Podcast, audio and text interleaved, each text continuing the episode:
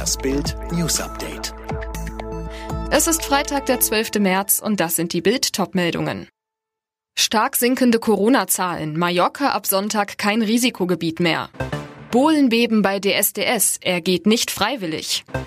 AstraZeneca kann laut EMA schwere allergische Reaktionen hervorrufen. Ab ans Mittelmeer in den Osterferien. Was lange Zeit für viele nur ein Wunschtraum war, wird jetzt möglich. Wegen stark sinkender Corona-Zahlen hebt die Bundesregierung die Reisebeschränkungen für Mallorca auf. Das bedeutet, Urlaub auf Mallorca ist wieder ohne Quarantäne und Testpflicht nach der Rückkehr möglich. Besonders mit Blick auf die in den meisten Bundesländern in zwei Wochen beginnenden Osterferien hat die Entscheidung der Bundesregierung eine wichtige Signalwirkung. Denn es ist noch völlig unklar, ob dann Urlaub im Inland möglich sein wird. Auf Mallorca, Menorca, Ibiza und Formentera Matera liegen die Infektionszahlen weit unter denen aller deutschen Bundesländer. Mit gut 21 Neuinfektionen pro 100.000 Einwohner binnen sieben Tagen gehört die Inselgruppe inzwischen zu den Regionen mit den besten Werten. Der Grenzwert für die Einstufung als Risikogebiet liegt bei 50.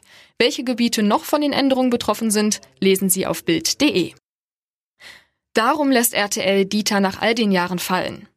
RTL hat das Aus von Dieter Bohlen nach 19 Jahren bei dem Sender verkündet. Was der Sender verschweigt, Bohlen geht nicht freiwillig. Nach Bildinfos trennt sich der Sender von ihm. Sein TV-Aus soll Bohlen selbst kalt erwischt haben.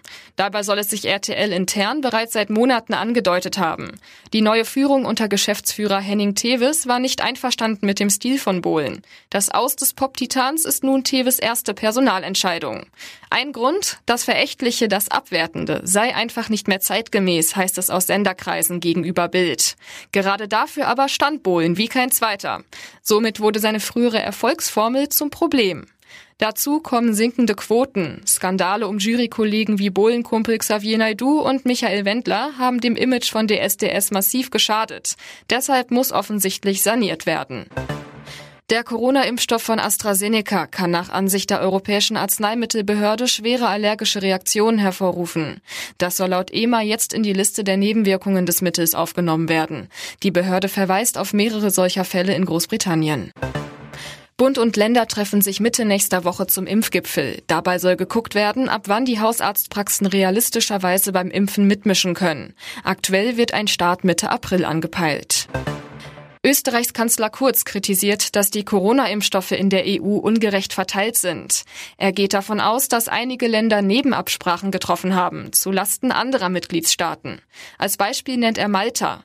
Der Inselstaat habe, bezogen auf die Bevölkerungsgröße, dreimal so viel Impfstoff bekommen wie Bulgarien. Sturmtief Klaus hat im Norden und Nordwesten Deutschlands für Behinderungen im Bahnverkehr gesorgt. Vielerorts stürzten Bäume auf Oberleitungen oder Schienen. Probleme gab es vor allem in NRW und Schleswig-Holstein.